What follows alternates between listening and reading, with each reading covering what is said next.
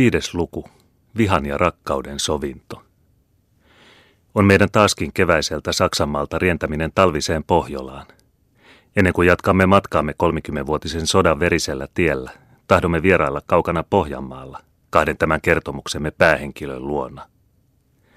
Oli adventin aikavuonna 1632. Ankaran myrsky heitteli lunta Korsholman valleja vastaan ja ajoi Pohjanlahden syksyiset laineet sen jäisiä rantoja vastaan. Kaikki laivakulku oli siksi vuodeksi lakannut. Ei kukaan saapunut enää merta myöten. Pohjanmaalla nostettu sotaväki oli jo heinäkuun lopussa lähetetty Tukholman kautta Stralsundiin, ja uteliaisuudella odotettiin tietoja sodasta. Silloin tapahtui, jo marraskuun keskipaikoilla, että yhtäkkiä levisi huhu kuninkaan kuolemasta. Huhut sellaiset lentävät ilmassa, ei tiedetä mistä ja mitenkä – Suuret onnettomuudet tuntuvat kaukaa, niin kuin aavistukset, niin kuin kaukainen maanjäristys, joka omaa piiriäänkin edempänä saa mielet levottomiksi. Mutta tuollaisia huhuja oli jo monta kertaa ennenkin kuultu ja kumottu. Luotettiin Kusta Adolfin onneen, ja kun ei vahvistusta tullut, unohdettiin koko asia, niin kuin perätön satu. Usein tapahtuu ihmiselämässä, että samoin kuin me vihaamme sitä, jolle olemme tehneet vääryyttä, me suopein silmin katselemme sitä, jolle olemme tulleet hyvää tehneeksi. Marta Rouva Korsholmassa oli aika ylpeä siitä, että oli niin urhokkaasti puolustanut linnaansa juopuneita sotamiehiä vastaan ja luki sen kokonaan omaksi ansiokseen. Se seikka, että hän oli pelastanut Reginan hengen, kohotti tätä suuresti hänen silmissään. Mutta ei hän myöskään voinut olla ihmettelemättä sitä rohkeutta ja uhraavaisuutta, jota nuori tyttö oli samassa tilaisuudessa osoittanut. Hän ylpeili korkeasukuisesta vangistaan. Kuin satasilmäinen peikko vartioi hän kaikkia hänen liikkeitään, mutta antoi samalla Reginalle kauniimmat huoneet, päästi Dorten häntä palvelemaan ja paransi hänen ruokansa. Reginakaan ei enää käyttäytynyt niin ylpeästi ja tylysti kuin alussa, vaan hän saattoi joskus muutamalla sanalla tai pään nyökkäyksellä vastatakin Marttarovan kysymyksiin. Mutta kaikista niistä herkuista, niin kuin juotetun vasikan lihasta ja hyvästä oluesta ynnä muusta, joita hänelle tarjottiin, ei hän suuresti välittänyt. Tuskin hän maistoikaan, mitä hänen eteensä asetettiin, vaan vaipui näennäiseen välinpitämättömyyteen. Rukoili ahkerasti, mutta antoi kuitenkin päivänsä kulua yhden niin kuin toisenkin. Martta Rouva oli yhäkin vakuutettuna siitä, että jos hänen vankinsa ei ollutkaan Rooman keisarin oma tytär, hän kuitenkin oli mitä jalosukuisin prinsessa – hän sai sen vuoksi päähänsä tuon onnettoman tuuman ruveta kääntämään tätä näin vaikuttavaa henkilöä hänen paavillisesta harhaopistaan. Toivoi sen kautta, kun sodan loputtua vankeja vaihdettaisiin, toimittamansa jotakin hyvin merkillistä. Regina joutui sen vuoksi saman käännytysinnon uhriksi, joka hänellä itsellään oli ollut tahtoissaan saada suuren Kusta Adolfin luopumaan uskostaan. Mutta Marttarovan into oli paljon karkeampaa ja kömpelömpää. Hän läjäsi tyttöparan huoneeseen luteruksen postilloja, virsikirjoja ja lentokirjasia. Piti usein pitkiä, kaikenlaisilla sanalaskuilla höystettyjä puheita. Ja kun ei tämä mitenkään auttanut, lähetti hän linnan papin saarnaamaan vangilleen. Tietysti sattuivat kaikki sanat kuuroihin korviin. Regina oli siksi vakava uskossaan, että voi kärsivällisesti kuunnella kaikkea, mitä hänelle tyrkytettiin. Mutta hän kärsi siitä, ja hänen olonsa Korsholmassa muuttui päivä päivältä yhä kiusallisemmaksi. Ja kukapa voineekaan moittia häntä siitä, jos hän salaisesti huoteen ajatteli vapautuksensa päivää. Dorte sitä vastoin tulistui joka kerta, kuin tuo vääräuskoinen pappi tai tuo pyylevä rouva alkoi saarnansa, ja luki sekä latinaksi että saksaksi vuoroin rukouksia, vuoroon kirouksia, josta tavallisesti oli seurauksena se, että hänet pariksi päiväksi pistettiin putkaan, kunnes ikävä neiti Regina luo hänet jälleen laudutti. Ja niin kului puoli vuotta neiti Reginan vankeuden aikaa.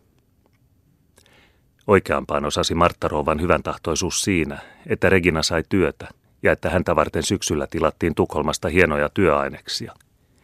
Niinpä sai hän ruveta suurelle silkkikankaalle kullalla ja hopealla ompelemaan neitsyt Marian ja Kristuslapsen kuvia. Martta Rouva luuli viattomuudessaan tästä tulevan kalkkivaatteen, minkä Regina muuttuneiden mielipiteidensä merkiksi mahdollisesti tulisi lahjoittamaan Vaasan kirkkoon. Sotilaan silmä olisi kuitenkin kohta paikalla arvannut, että siinä oli tekeillä sotalippu katolisen uskon sotalippu, jota vangittu tyttö hiljaisuudessa valmisteli, odottaessaan sitä päivää, jolloin hänen kutomansa vaate saisi liehua katolisten sotajoukkojen taistelussa. Ei Martta Rouva kuitenkaan ollut kaikin puolin tyytyväinen pyhän neitsyön kuvaan, jonka pään ympärillä oleva sädekehä oli hänen mielestään vähän liian suuri, ollakseen puhtaasti Lutterin uskon mukainen. Hän mietti sen tähden jo sopivampaa työtä vangilleen. Tapahtui joskus, että Isokyrön talonpoikaiskuninkaan tytär Meri kaupungissa käydessään teki asiaa linnaan, ja saavuttaakseen vieraan neidin suosiota lahjoitti hänelle muutamia vyyhtiä, mitä hienointa pellavarihmaa, jollaista ei kukaan muu koko paikkakunnalla osannut kehrätä niin kuin Meri. Marta Rouvan päähän pälkähti sen vuoksi eräänä päivänä opettaa vankinsa kehräämään ja ottaa Meri opettajaksi. Se olikin Merin salaisin toivo. Hän tahtoi tuolta vieraalta, joka oli ollut niin lähellä kuningasta, kuulla jotakin hänestä, tuosta suuresta ja unhottumattomasta, jonka muisto säteili hänen edessään ylimaailmallisessa loistossaan. Hän tahtoi kuulla, mitä kuningas oli sanonut, mitä tehnyt, mitä hän oli rakastanut ja vihannut. Vielä kerran tahtoi hän innostua hänen kunniansa loisteesta ja sitten kuolla jääksi unhotettuna. Hän oli sankari, oli kuningas. Meri ei ollut mitään, olihan vain kuluneen keväimen kuihtunut kukka – sillä tavalla tutustui Meri toisen kerran Reginaan Korsholmassa. Hänet otettiin vastaan alussa välinpitämättömästi ja kylmästi, eikä hänen kehrunsakaan miellyttänyt ylpeää neitiä. Mutta vähitellen mieltyi Regina hänen nöyrään ja lempeään käytökseensä, ja kun vanki aina haluaa yhteyttä linnan muurien ulkopuolella olevien ihmisten kanssa, tuli Reginakin avomielisemmäksi. Vähän he tosin kehräsivät, mutta he puhelivat kuin emäntä ja palkollinen – varsinkin niinä päivinä kuin Dorte oli ilkeän kielensä vuoksi putkassa. Ja silloin oli Merille hyödyksi, että hän taisi entisinä, loistavampina aikoina oppimaansa saksan kieltä. Meri osasi aina johtaa keskustelun kuninkaaseen, ja ollen älykäs hän oli pian selvillä Reginan haaveellisesta rakkaudesta. Mutta Regina ei aavistanut vähääkään Merin aikaisemmista vaiheista – hän selitti Merin kysymykset siitä luonnollisesta uteliaisuudesta lähteneiksi, jonka niin korkeat henkilöt aina herättävät alhaisessa kansassa. Välistä häntä kuitenkin ihmetytti tuon yksinkertaisen kansannaisen ajatus ja puhettavan hienous ja jalous. Oli hetkiä, jolloin Merin koko olento oli hänen mielestään täynnä vastakohtia, ja jolloin tuli ajatelleeksi, eikö tuo nainen ehkä ollut vakoja. Mutta heti kohta hän taas katui tuota ajatustaan. Kun ja rukkinsa takaa loi hänen kirkkaan, lämpimän, läpikultavan katseensa, oli siinä jotakin, joka kuiskasi Reginan sydämeen. Tuo nainen ei teeskentele. Näin istuivat he eräänä päivänä alkupuolella joulukuuta, ja Dorte oli taas suljettu vankilaansa osoittamastaan sopimattomasta käytöksestä linnan saarnaajaa kohtaan. Olivat ne toistensa ilmeiset vastakohdat, nuo kaksi olentoa, jotka kohtalo eri haaroilta oli yhteen tuonut, mutta joilla kuitenkin yhdessä asiassa oli samat harrastukset. Toinen nuori, kaunis, ylpeä, tummaverinen, silmät säteilevät, ruhtinatar vielä vankilassaankin. Toinen keski-ikäinen, vaaleaverinen, kalpea, hieno, lempeä, vapaa, mutta kuitenkin paljon nöyrempi. Regina, joka nyt oli 17-vuotias, olisi voinut luulla 20-vuotiaaksi. Meri oli kuuden neljättä, mutta hänen olennossaan oli jotakin niin lapsellista ja viatonta, että häntä välistä olisi voinut luulla 17-vuotiaaksi. Hän olisi voinut olla Reginan äiti, ja kuitenkin olisi häntä, joka oli niin paljon kokenut, voinut katsoa lapseksi tuon aikaisin kehittyneen etelän kaunottaren rinnalla. Neiti Regina oli kehrännyt hetkisen ja katkaissut monta säijettä. Suutuksissaan sysäsi hän rukkinsa luottaan ja tarttui korkoompelukseensa. Se tapahtui usein, ja opettajatar oli siihen tottunut. Se on kaunis kuva, virkkoi Meri katsahtaen silkkivaatteeseen. Mitä se esittää? Se on Jumalan pyhä äiti, Sankta Maria, vastasi neiti Regina ja risti silmänsä, niin kuin hänen tapansa oli tehdä joka kerta, kun tuli pyhän neitsyön nimen maininneeksi. Mihinkä sitä käytetään, kysyi Meri viattomasti. Regina tarkasteli häntä ennen kuin vastasi. Taas syntyi epäilys hänen mielessään mutta haihtui samassa. Minä ompelen pyhän uskon sotalippua Saksanmaalle, vastasi Regina avonaisesti ja rohkeasti. Kun se kerran sotarivien edessä liehuu, silloin pakenevat vääräuskoiset Jumalan äidin vihaa. Kun minä ajattelen Jumalan äitiä, sanoi Meri, ajattelen minä häntä lempeänä, hyvänä ja rauhallisena. Ajattelen häntä niin kuin äitiä, joka elää yksin rakkaudellensa. Meri lausui nuo sanat omituisella äänen viehkeydellä. Jumalan äiti on taivaan kuningatar, ja hän taistelee jumalattomia vastaan ja tuhoaa heidät. Mutta kun Jumala näiti lähtee sotaan, tulee kuningas Kustaa Adolf häntä vastaan paljain päin ja miekan kärki maata kohden ojennettuna. Lankeaa polvilleen hänen eteensä ja virkkaa. Pyhä neitsyt, minä en taistele sinun kunniaksesi, vaan poikasi, meidän vapahtajamme kunniaksi. Ja silloin hymyilee neitsyt Maria ja vastaa, se, joka taistelee poikani puolesta, taistelee myöskin minun puolestani, sillä minä olen äiti. Kuninkaasi on kerettiläinen, vastasi neiti Regina tulistuneena, sillä ei mikään suututtanut häntä enemmän kuin katolisen uskon vastusteleminen, joka usko tärkeänä uskonkappaleena opettaa, että neitsyt Maria on taivaan haltijatar. Sinun kuninkaasi on tyrannia vääräuskoinen, joka on kaikki pyhimykset vihoittanut. Tiedätkö, Merhien, että minä vihaan kuningastasi? Ja minä häntä rakastan, virkkoi merituskin kuultavasti. Niin, jatkoi Regina, minä häntä vihaan kuin kuolemaa, kuin syntiä, kuin kadotusta. Jos minä olisin mies ja minulla olisi voimakas käsivarsi, ja jos minä voisin heiluttaa miekkaa, olisi minun elämäni tarkoituksena hävittää hänen sotaväkensä ja hänen työnsä. Sinä olet onnellinen, sinä Merhien. Sinä et tunne sotaa, etkä tiedä mitä Kustaa Adolf on tehnyt meille onnettomille katolilaisille. Mutta minä olen nähnyt sen, ja minun maani ja minun uskoni huutavat kostoa. On hetkiä, jolloin voisin tappaa hänet. Ja kun neiti Regina valkoisella kätösellään kohottaa välkkyvän tikarin kuninkaan päätä kohden, silloin paljastaa kuningas rintansa, jossa hänen suuri sydämensä sykkii, ja katselee häntä ylevästi ja rauhallisesti ja virkkaa. Sinä hieno valkea kätönen, joka Jumalan äidin kuvaa ompelet. Iske jos voit. Tässä on sydämeni ja se sykkii maailman vapauden ja maailman valkeuden puolesta. Ja silloin vaipuu valkoinen käsi hiljalleen alas, ja tikari putoaa siitä huomaamatta, ja Jumalan äidin kuva hymyilee taas, sillä hän tiesi kyllä kuinka olisi käyvä, sillä olihan hänelle itselleenkin käynyt samalla tavalla. Sillä kuningas Kusta Adolfia ei voi kukaan tappaa eikä kukaan vihata, koska Jumalan enkeli kulkee hänen sivullaan ja muuttaa rakkaudeksi ihmisten vihan. Regina unohti työnsä ja katseli meriä suurilla, mustilla, kostuvilla silmillään. Noissa sanoissa oli niin paljon, joka häntä kummastutti ja samalla lämmitti hänen sydäntään. Mutta hän vaikeni. Viimein virkkoi hän. Kuninkaalla on taikakalu, joka häntä suojelee. On, sanoi Meri. Hänellä on sellainen taikakalu, mutta se ei ole kuparisormus, josta ihmiset puhuvat, vaan se on hänen ylevä jalo sydämensä – joka kieltää itseltään kaiken toteuttaakseen sitä, mikä on suurta maailmassa. Kun hän vielä oli aivan nuori eikä hänellä ollut kunnia eikä mainetta, vaan ainoastaan vaalea tukkansa ja korkea otsansa ja lempeät siniset silmänsä, silloin ei hänellä ollut mitään taikasormusta, ja kuitenkin kulkivat siunaus, rakkaus ja onni hänen vierellään. Kaikki enkelit taivaassa ja kaikki ihmiset maan päällä häntä rakastivat. Regina mustissa silmissä kiilui kyynel. Oletko nähnyt hänet silloin, kun hän oli noin nuori? kysyi hän. Josko olen nähnyt hänet? Olen. Ja sinä olet rakastanut häntä niin kuin kaikki muutkin. Enemmän kuin kukaan muu. Ja rakastat häntä vieläkin. Niin, minä rakastan häntä. Paljon. Niin kuin tekin. Mutta te toivotte hänelle kuolemaa, ja minä tahtoisin kuolla hänen edestään. Regina hypähti ylös purskahti itkemään, sulki merin sylinsä ja suuteli häntä. Älä luule, että minä tahdon hänen kuolemaansa. Minäkö, joka oi pyhä neitsyt, tahtoisin tuhat kertaa uhrata henkeni pelastaakseni hänen henkensä.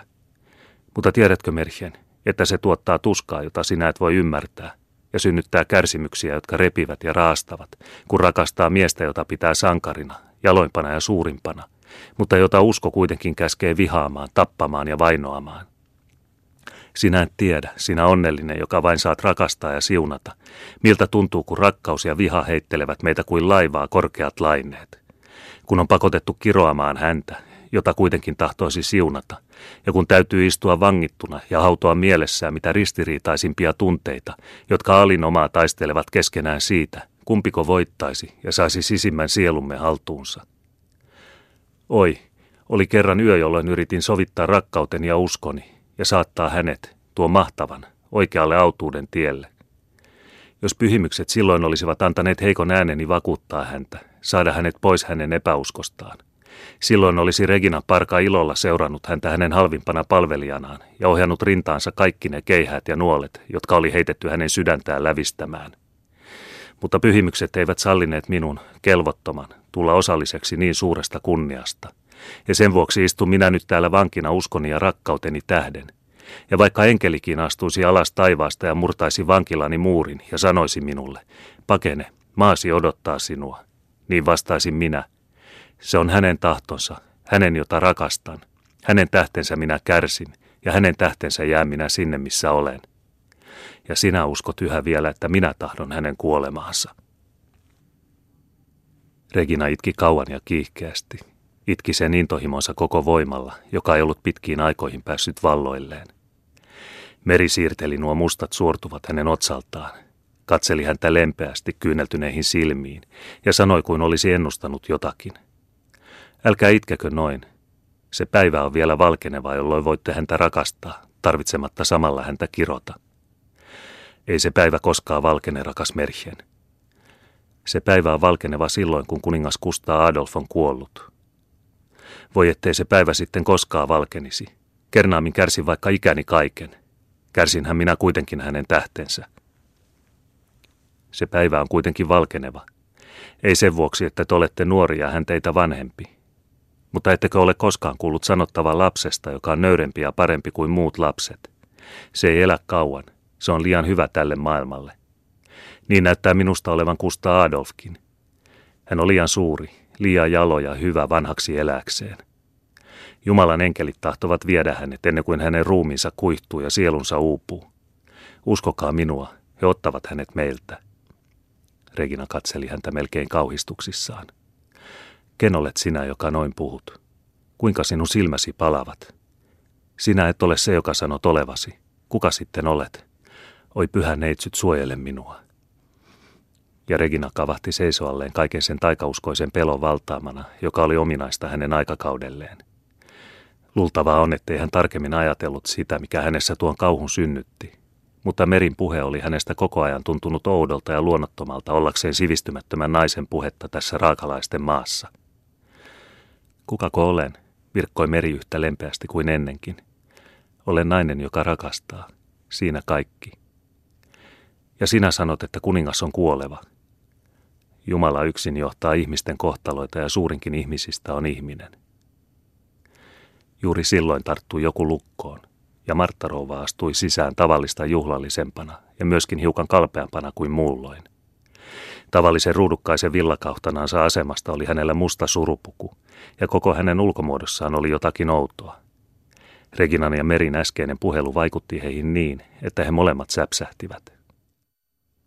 Meri kävi kuollon kalpeaksi, astui suoraa päätä Marttarovan eteen, katsoi häntä terävästi silmiin ja virkkoi yksikantaan suurella vaivalla.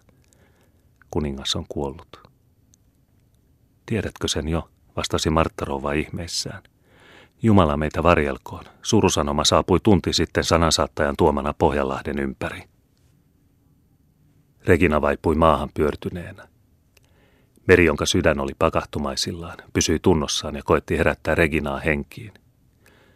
Kuningas on siis kaatunut taistelutanterella, kaatunut voittaessaan, kysyi hän vielä hämmästyneeltä rouvalta.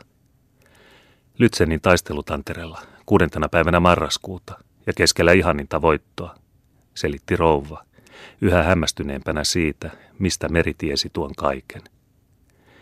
Herätkää armollinen neiti. Hän on elänyt ja kuollut kuin sankari, kaiken maailman ihailun ansaineena. Hän on kaatunut voiton hetkenä, kunniansa kirkkaimmillaan loistaessa. Hänen nimensä on elävä kaikkina aikoina, ja sitä nimeämme molemmat siunatkaamme. Regina avasi haaveilevat silmänsä ja pani kätensä ristiin rukoillakseen. Oi pyhä neitsyt, sanoi hän. Minä kiitän sinua, että olet antanut hänen kaikessa suuruudessaan lähteä maailmasta, ja että siten olet poistanut sen kirouksen, joka rakkauttani painoi. Ja meri polvistui hänen viereensä rukoilemaan. Mutta linnan pihan ulkopuolella seisoi pitkä, harmaahapsinen vanhus, ja hänen kasvonsa olivat tuskasta ja epätoivosta väännyksissä. Kirottu olkoon työni, sanoi hän.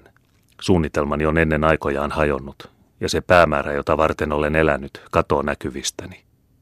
Voi minua mieletöntä, joka luotin ihmisen elämänlangan kestävyyteen ja sille rakensin. Joka toivoin, että kuningas tunnustaisi omansa ja eläisi niin kauan, kunnes Aaron Perttilän tyttären poika olisi ehtinyt sodassa hankkia itselleen loistavan maineen ja kohota samanarvoiseksi kuin Ruotsin kruunun perillinen. Kuningas on kuollut ja minun jälkeläiseni on vain holhuunalainen poika, joka pian hupenee muiden joukkoon. Nyt puuttuu vain se, että hän voittaa aatelisen kilven ja asettuu muiden verenimiään kanssa niiden väliin, kuninkaan ja kansan väliin, jotka ovat valtion ainoat oikeat vallat. Minua houkkoa, minua houkkoa, kuningas on kuollut. Mene nyt hautaasi vanha Perttilä. Mene veljenmurhaajan kuningas Juhanan ja aatelisten tuhoajan kuningas Kaarlen luo, ja kätke heidän uljaa taikeensa samojen matojen sekaan, jotka jo ovat suuhunsa syöneet prinssi Kustaan ja Kaarina Maunun tyttären. Ja vanhus tarttui ulos tulevaa meriä kiihkeästi käteen ja virkkoi. Tule, nyt ei meillä enää ole mitään toimitettavaa tässä maailmassa. On meillä vielä, sanoi Meri, koettaen tuskaansa voittaa. Meillä molemmilla on vielä poika.